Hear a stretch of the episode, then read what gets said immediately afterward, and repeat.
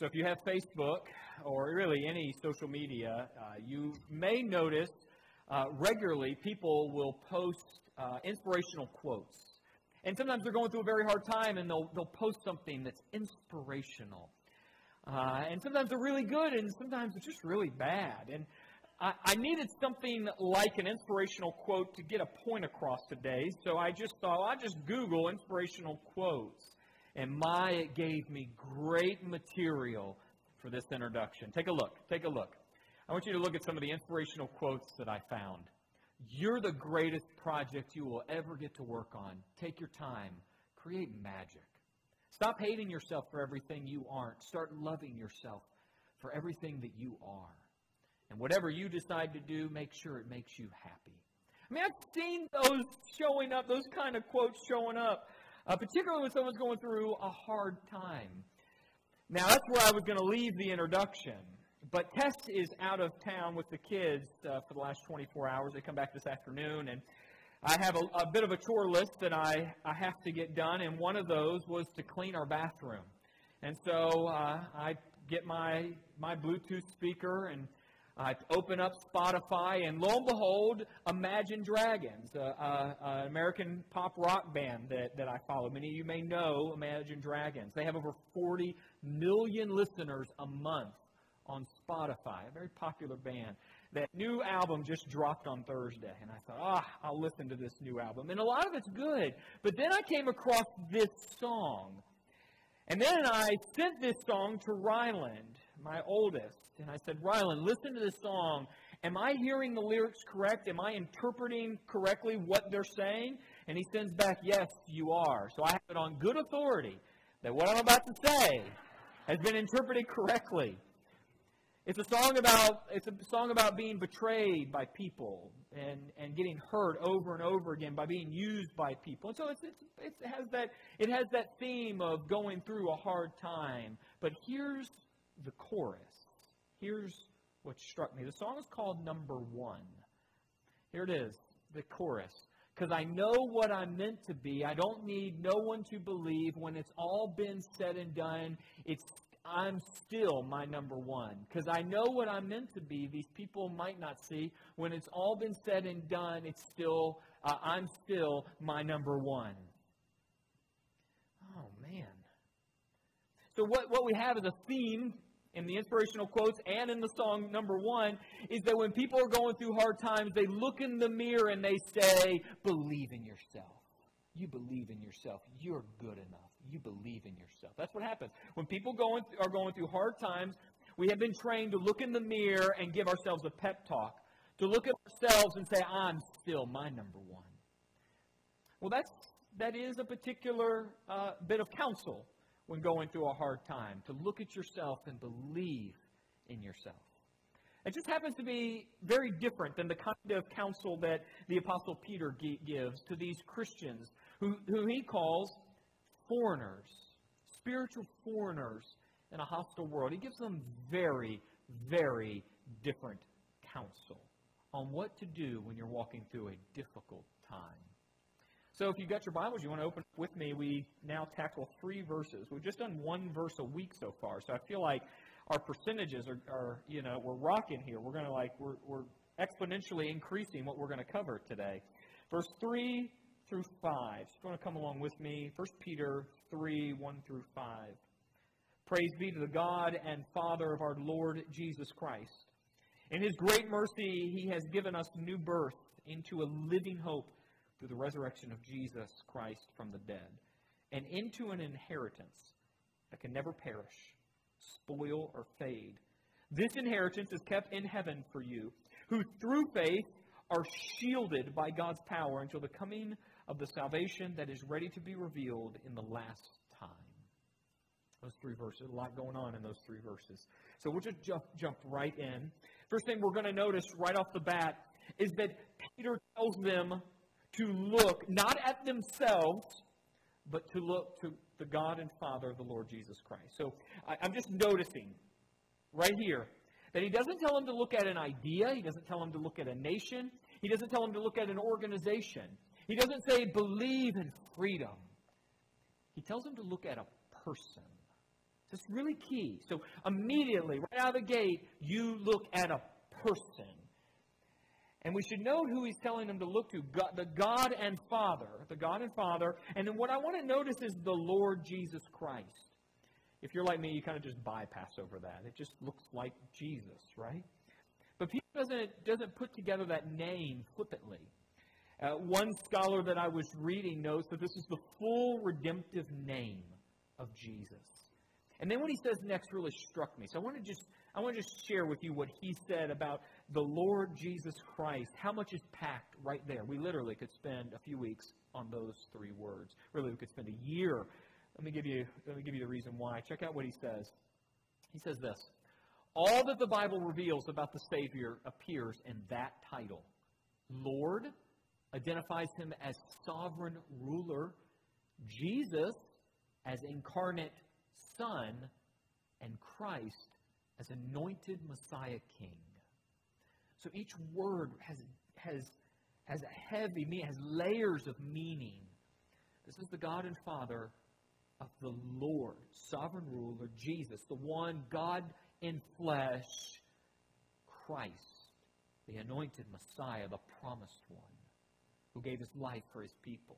That Lord Jesus Christ is the Father of the Lord Jesus Christ. So we look to him. Now you notice right there that at the front of the at the front of the verse, it's not just look at him, it's praise him. Praise him. Uh, the literal word there is bless him. It's an echo of all those Old Testament passages that say, Bless the Lord, bless the Lord, bless the Lord. It is a way of praising the Lord. So, so we praise the Lord, the God and Father of the Lord Jesus Christ. We give him praise. But why? I mean, why would you do that? Especially if you're going through a hard time. Why would you praise him? Well, it's that what comes next. It's that in his great mercy, he has given us a new birth, new birth through the resurrection of Jesus Christ from the dead. So through the resurrection, the power of God has literally been released. The power that brought him back from the dead has been released into the world to give new birth to everyone who believes. Been born again. And that, that idea, or really the reality of the new birth, is something that is, that is scattered throughout the New Testament. And I'm sure as Peter's writing it, he's remembering the conversation that he heard about that Jesus had with a man named Nicodemus. Do you remember this? I'm sure Nicodemus later told him about the conversation, or Jesus, after having that late night conversation, went and told his disciples what that conversation was all about. But it's recorded in John 3, and it's all about the new birth and how important the new birth will be in the kingdom of God. Check out what, how, how John records it. John 3, verses 3 through 5, uh, 5 through 7. Jesus answered Nicodemus, Very truly I tell you, no one can enter the kingdom of God unless they are born of water and the Spirit. Now, flesh gives birth to flesh, but the Spirit gives birth to spirit. You should not be surprised at my saying, You must be born again. And what's behind this is that, that all humans are dead in their sins. Therefore, to come alive again it is, to, it is described as a new birth. It's literally taking something not alive and giving it life again. That's the new birth. This, this reality is so important for Peter that later in 1 Peter chapter 1, he's going to bring that same reality back into another description of what has happened for these believers. Check it out. 1 Peter 1.23. He says this to them, For you have been born again not of perishable seed, but of imperishable, through the living and enduring Word of God. You're born again. You come back to life. That's what's happening to these Christians. The power of the resurrection literally is now breathed into them. That which was dead now comes back to life. You have been born again. That's a very important reality for Christians to understand. You're something new. And then what Peter does is and we can't forget this. Like you can't miss this this connection for him where this locks in. You can't we can never forget that the great mercy of God is tied into this new birth. Remember what he said back in verses 1 and 2 that you are chosen. He calls them the elect, calls them chosen exiles by the foreknowledge of God. And last week we noted the key there is God initiates all of this. You didn't do anything to save yourself. Well, that's kind of like a really popular teaching among the early Christians, so much so that Paul writes it this way, probably one of the most famous passages out of his letters. I've just taken an excerpt. Check out how the mercy and the birth, how they're tied together. Paul uses uh, some different words, concepts still there. Check it out. Uh, Ephesians 2 1 through 9. As for you, well, you were dead in your transgressions and sins. But because of his great love for us, who is rich in mercy, he made us alive with Christ, even when we were dead in transgressions. It is by grace you've been saved. For it's by grace you have been saved through faith. And this is not from yourselves, it is the gift of God, not by works, so that no one can boast. You were saved by God. You, you, you were not good enough. Like, be encouraged. You're not good enough. God initiated, God saved you. It is His grace. That's really good news. And so now, being born again, the mercy of God with the power of the resurrection, giving you new life, well, now you're, you're born into some stuff. And that's where he goes next. So now that you've been born through born again through the power of the resurrection of Jesus Christ that raised him from the dead, now you're born into at least two things. At least we can see two things in verse 3 and 4. Verse 3 and 4 give us two things you're born into. Check them out. Let's put them up here. You're born into a living hope, and you're born into an inheritance that can never perish, spoil, or fade, kept in heaven. That's what you're born into. So let's just take the first one a living hope. There's a couple things going on with the word living that's really important. I mean, we all like to talk about hope. Hope, hope, hope, hope this, hope that. Um, you know, believe in hope. Peter here gives it, gives it this adjective. It's living. It's a living hope. A couple things we want to recognize. Check out, let's just put up the first one. It's not dead. It's real. Like right now. And it will always be real. Because it's rooted on the resurrection of Jesus. Remember what Paul says at one point in the Corinthian letter? 1 Corinthians 15, we don't have it on the screen, but just remember what he said. He said, If Jesus isn't raised from the dead, then we are to be pitied among all people. We believe in something that's not even real. But because Jesus is alive, your hope is real. Like it's solid. You can stand on it. It's active. It's right now. The world is full of dying hopes. You ever know politicians to talk about hope? And then we're back to the same old, same old. It's been happening for a long, long time. Like ever since there was a politician, we've been talking about hope and hearing about hope, and we've still been in the same place for the most part. The world has all kinds of dying hopes. Not here. This is a living hope, active right now. And then there's this second thing going on with a living hope. Uh, check this out. Well, is that it's a hope that grows in strength year after year. And so the logic follows here that the longer you walk with Jesus, and that means the closer you get to the end of your life, the stronger that hope is. It literally is a hope that grows with you. As you get older, it grows stronger. So, in theory, if you're closer to death than I am on the average, your hope is stronger than my hope because you've had years of it growing inside of you. Your expectation for heaven is stronger than mine.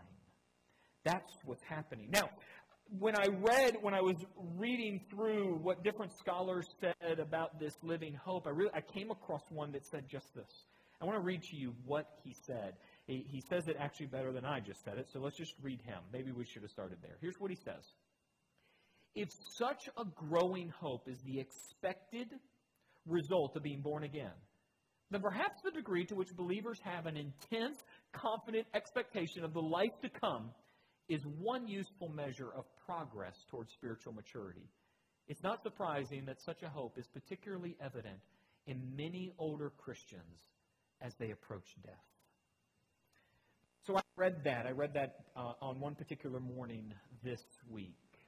Later that day, I got to watch that commentary come to life. I was visiting with Donna Jean Wheeler, and we were talking, and somehow we got on the topic of heaven. And she said some things. I said, Donna Jean, just stop. And I pulled out my fancy smartphone, pulled up voice memos, and I said, I'd love for you to share with people on Sunday what you just said to me. And I read 1 Peter 1 3. I said, I just was studying this morning that we are born into a living hope. And what you just said is exactly what this commentator said. Can you say that for us? She said, okay. Take a listen. Okay, so Donna Jean, you just said uh, that, that in our day and age, things are crazier than you ever seen them, and you long, you long for heaven. And then I read 1 Peter 3 about being born again to a living hope. And so I said, those that are older are, are often um, yearning with a stronger passion for heaven than those that are younger because your living hope has grown and matured year after year. So tell me about, like, so share what you were just sharing with me. So. Well, the thing about it is, I don't believe people your age can quite understand how it is that we would be longing for that. The only thing that bothers me is I hate to leave my family. Well, of course, don't have much family left, but I I would hate I hate to leave Terry and them. But then on the other hand, I picture the transition as being instantaneous, more or less. I don't expect it to be a long, drawn out thing. Uh-huh. Uh, I don't think it's going to be that way. Of course, what do I know? But but your hope is stronger now than it probably ever has been. Oh, absolutely, said, absolutely. I mean, you could not have convinced me even 20 years ago that I would look forward to to the transition. Uh, you couldn't convince me of that. Um, not that life was always that great, but still, I, I just wouldn't believe that. I just wouldn't. And uh, but the longer I live, the more it's that way. Because I look at myself just like today. Somebody asked me today how old I was. Well, I'm 90, and I don't. I especially people who have known me for what probably seems like a hundred years. Um, uh, I doubt that any of them, even people that may be listening, uh, would realize that I am 90 years old. And that's a long time. And I've seen a lot, and I've heard a lot. And I think as a preacher's wife, you you wonder what it is that you haven't heard. oh dear. Okay. So, how cool is that? That's a woman who has lived long with Jesus. You know her, you've walked with her, so many of you. And she's at a point in her life, not that she's she's she's like begging to die, but she has no fear of that death because it is so alive in her. I'm not there yet, but that's a living hope. And here's the other thing that Donna Jean uh, has come to understand, and I know many of you have too is that that living hope is now rooted on something so sure because you know that second thing that Peter says you're born into an inheritance. It's an inheritance that never spoils. It's not going to fade. No one's going to ruin it. And it's kept in heaven for you. Donna Jean, as many of you also know yourselves, you know that is as sure a thing as anything else. You can take it to the bank. It's an inheritance. It's your inheritance as a believer in Christ. Now, there's a lot we could say about inheritance. Like, we go back in the Old Testament, and we could talk a lot about what an inherit, the inheritance of Israel was. We could talk a lot about how uh, the New Testament writers talk about inheritance, but we don't have that kind of time. So let me just show you what your inheritance is. The inheritance Donna Jean will get, I will get, and all who are kept in the arms of Christ. Here it is Revelation 21, 1 through 4. Here's Here's what it looks like. Then I saw a new heaven and a new earth, for the first heaven and the first earth they had passed away. And there was no longer any sea. I saw the holy city, the new Jerusalem, coming down out of heaven from God, prepared as a bride, beautifully dressed for her husband. And I heard a loud voice from the throne saying, Look, God's dwelling place is now among the people, and he will dwell with them. They will be his people, and God himself will be with them and be their God. He will wipe away every tear from their eyes. There'll be no more death, or mourning, or crying, or pain, for the old order of things has passed away. That's the inheritance. That's worth staking your life on. It just so happens Donna Jean's got that living hope, has had it for so long, she knows it's so close. That's what you root, what you, what you root yourself in, what you stand on. But can you lose that? I mean, how do you know that? How do you know that, that you've got it? You just got to keep trying really, really hard. Well, remember verse five, where we end this morning. Verse five. Check it out, just so we can remember. They, that's now you, me, they, all who believe in Christ, they, through faith, are shielded by God's power until the coming of the salvation that is ready to be revealed in the last time. I'm not talking about, Peter's not talking about walking away from Jesus and leaving him forever. He's talking about all of us who keep walking in this hostile world and often failing. What do you do when you fail? You get back up, you're sprinkled with the blood. Remember, verse 2. But you never forget you are guarded, you are shielded by his power. He will ensure your faith continues to grow and you will not be let go of. As Peter wrote that, I imagine he had in his mind the words of Jesus. I bet he remembered hearing Jesus say them himself, live, in person, in flesh. He just summarized it here in his letter. I bet these were the words he was remembering. John 10, 27 through 29. Jesus said this My sheep listen to my voice. I know them, they'll follow me. I give them eternal life, and they shall never perish. No one will snatch them out of my hand. My Father, who has given them to me, is greater than all. No one can snatch them out of my Father's hand. You can't be snatched. You can't be snatched. Nothing will come against you that's going to snatch you out of your Father's hand. Sounds a lot like Paul when he wrote this to the Philippians. Maybe you remember the scripture. Philippians 1 6. Being confident of this, that he who began a good work in you, oh, he will carry it to completion until the day of Christ Jesus. Sounds a lot like that you will be shielded by God's power until you receive the salvation to be revealed at the end. You will be guarded. God will be all right, so let's summarize it. You ready? You ready for a, a reduction of everything we said into just a few words? Here it is. Here's the summary Look to God, remember your inheritance, and God is with you. There it is. It'd be an easy way to remember it. So I think that's our application right there. I think those three things are our application. So let's quickly put all that on the ground where you live. Okay? Here it is. First one. Look to God first and foremost. I just, let me just say this clearly. You should not be your number one. You should not be your number one. Never look in the mirror and say, believe in yourself. Now, at some point, you need to understand and have confidence in your skills. I'm not saying you berate yourself. What I'm saying is, first and foremost, you look in the mirror and you say, Praise to the God and Father of the Lord Jesus Christ. Because I am because of who He is. You literally exalt the mind to Him. Uh, if I had to say it another way, I would say it this way. A lot of problems could be solved if we elevated our thinking about God and stopped thinking so much about ourselves. Maybe a lot could be solved if we looked more at who He is than about who we are. Anytime your attention is overly focused on yourself, you will have problems. You, this is why depression becomes a vicious cycle. Because once you step into it, even clinically step into depression, for whatever reason that might be, guess where your eyes begin to look? At yourself, trying to solve your problem. The more you look at yourself, guess what happens?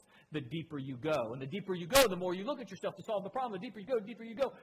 The way you get out, among some things, I understand this is a very complex issue. Depression is complex as many other mental health challenges. But big picture, we were made to give glory to God. We want to be crazy about talking about Him. and talk about how amazing he is, that's where we go. So there's this pastor that, that I know. He's very famous. And I heard him once give this advice to a young man who was struggling with sexual addiction. He told that young man to read a 1,300 page theology book over the span of six months. And that would come closer to solving his problem than anything else. That's never, never been so bold to give that advice. Here's why he said he did that. Check this out. Uh, he, and by the way, here's the book, Systematic Theology and Introduction to Biblical Doctrine. He said, he particularly said, read that book. Here's what he said. Here's my reasoning. I think Satan is bringing his attacks against us, and we're using our little pea shooter, our Sunday school level knowledge of God to try to defeat Satan's attack. I check, you gotta, gotta hone in on this next sentence. There are such vast, deep, glorious, beautiful, strong, wonderful things about God. And when you're grasped by them, there's a powerful effect on making sensuality less attractive in your life. Um, so, I got to keep this like G rated. So let me just use food. Let me use food and not anything in the sensual realm when someone puts a particular cake, Mary makes this cake. I can't tell you what the name of this cake is publicly, but it's really, really good. Um, really good. Okay, so when when that cake comes out, and I'm I'm at that moment of dessert, and and there's this very dry, bland sugar cookie next to this cake that cannot be named do you know what happens? You know what I pick? I pick that cake every time. Why? Because I know the glory of this cake. I don't struggle with the, this bland sugar cookie. I want this cake. It's not even a challenge. There wasn't even a temptation for the sugar cookie. That's what this pastor's saying. Is that when you see God in His glory, when you read and are soaked up with how amazing He is, you will not be tempted with lesser things. This happens in a lot of other places in our life. I'll just leave it at food. C.S. Lewis said it this way. This is one of my favorite quotes from Lewis out of his essay, The Weight of Glory. Here's what Lewis says It would seem that our Lord finds our desires not too strong, but too weak. We're half hearted creatures fooling about with drink and sex and ambition when infinite joy is offered us like an ignorant child who waits, uh, who wants to go on making mud pies in a slum because he cannot imagine what is meant by the offer of a holiday at the sea. We are far too easily pleased. That's you see the point? When you hit trouble, I don't mean just don't deal with the trouble. We got to deal with trouble. When you're diagnosed with a terminal cancer, you need to deal with it. When you have a heart condition or facing open heart surgery, you're going to have to deal with that. When your relationship is falling apart, you have to deal with that. But be sure that you never focus all your tension on that. Make sure to always keep your eyes elevated to the glory and beauty of Christ. Because if you're not careful, you'll become like an ignorant child who's making mud pies in the slum and you've been offered a day at the beach. What kid does that? No kid does that. But so often we do. We're looking at our problems when His glory is immense. It's why Paul says, we don't have it on the screen, but it's why Paul says in 2 Corinthians 4 that when you put when you put our troubles up against the glory coming, they don't even compare. Your troubles are training you for a future glory. So you take joy in them because of what they're preparing you for. You see that? All right. Ah, so good. I'm still trying to learn all this myself. But we all have to be brought to it. We need to be trained to look not at ourselves. You are still not number one. You are at best number two. He is number one. All right. Second point. We'll make these quick because these can these need to fly. We, we can fly through these because I think they're almost intuitive at this point. Think about the end. Just so we're clear, unless Jesus comes back, you will die. You will die. And that's okay. So where are you going? What's on the other end of that? You will die. Ah, it is better to be sitting and rooted in a living hope than to have no hope at all. So remember the end. This is not it. Cancer does not win. Heart attacks do not win. Unemployment doesn't win. Divorce doesn't win. None of it wins. That's the point you remember the end. Always be thinking of the end. Never let go. Either Jesus is coming back, and it may be sooner than we know, or you're dying. That's it. Those are your two options. So don't forget it. It's not morbid to think about the end. It's just natural. That's what's coming. So when you think of it, think of the living hope, the inheritance that can never be snatched, salvation to be revealed. You keep that in your mind as you think about the end. The last application is this remember that God is with you. Remember God is with you.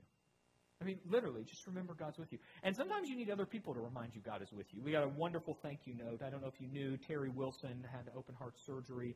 And Susan sent us a card thanking us. Terry and Susan sent us a card, although it was written in Susan's hand, let's be honest.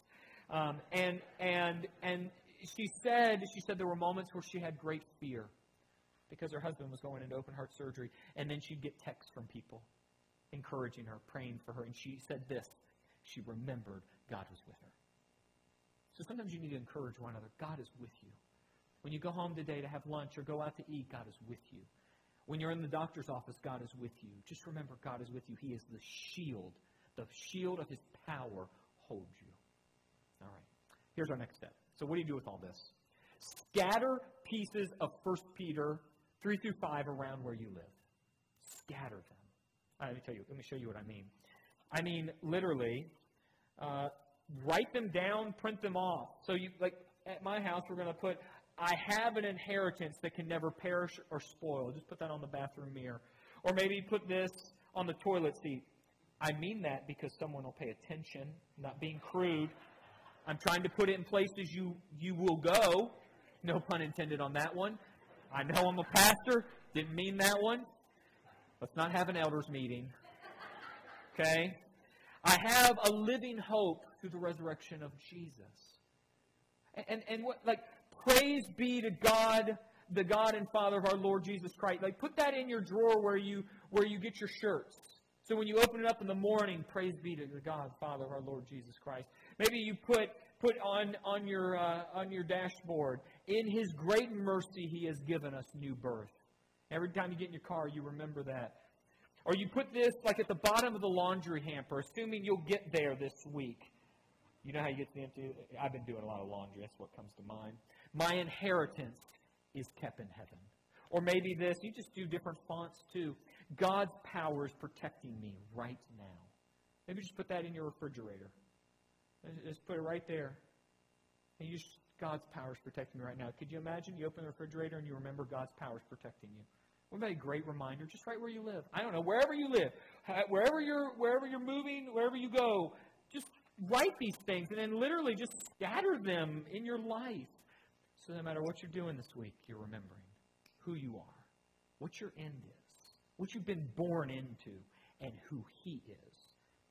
You see, by scattering 1 Peter 3, verses 5, 3 through 5 around your house, you won't be tempted to say, I'm still my number one. Don't say that. You say, God's power is protecting me right now. That's what you say. And I guarantee you, you'll have a better week if you do it. Let's pray. God, thank you for your word. Thank you that it transforms us. Thanks for, that it elevates our eyes to how amazing you are. We just get, we clap. We just talk about how awesome you are. And so help us remember that. And so this week, may your word do things in us that we cannot do inside of ourselves. we pray that in the name of Christ, the Lord Jesus Christ. Together we say, Amen.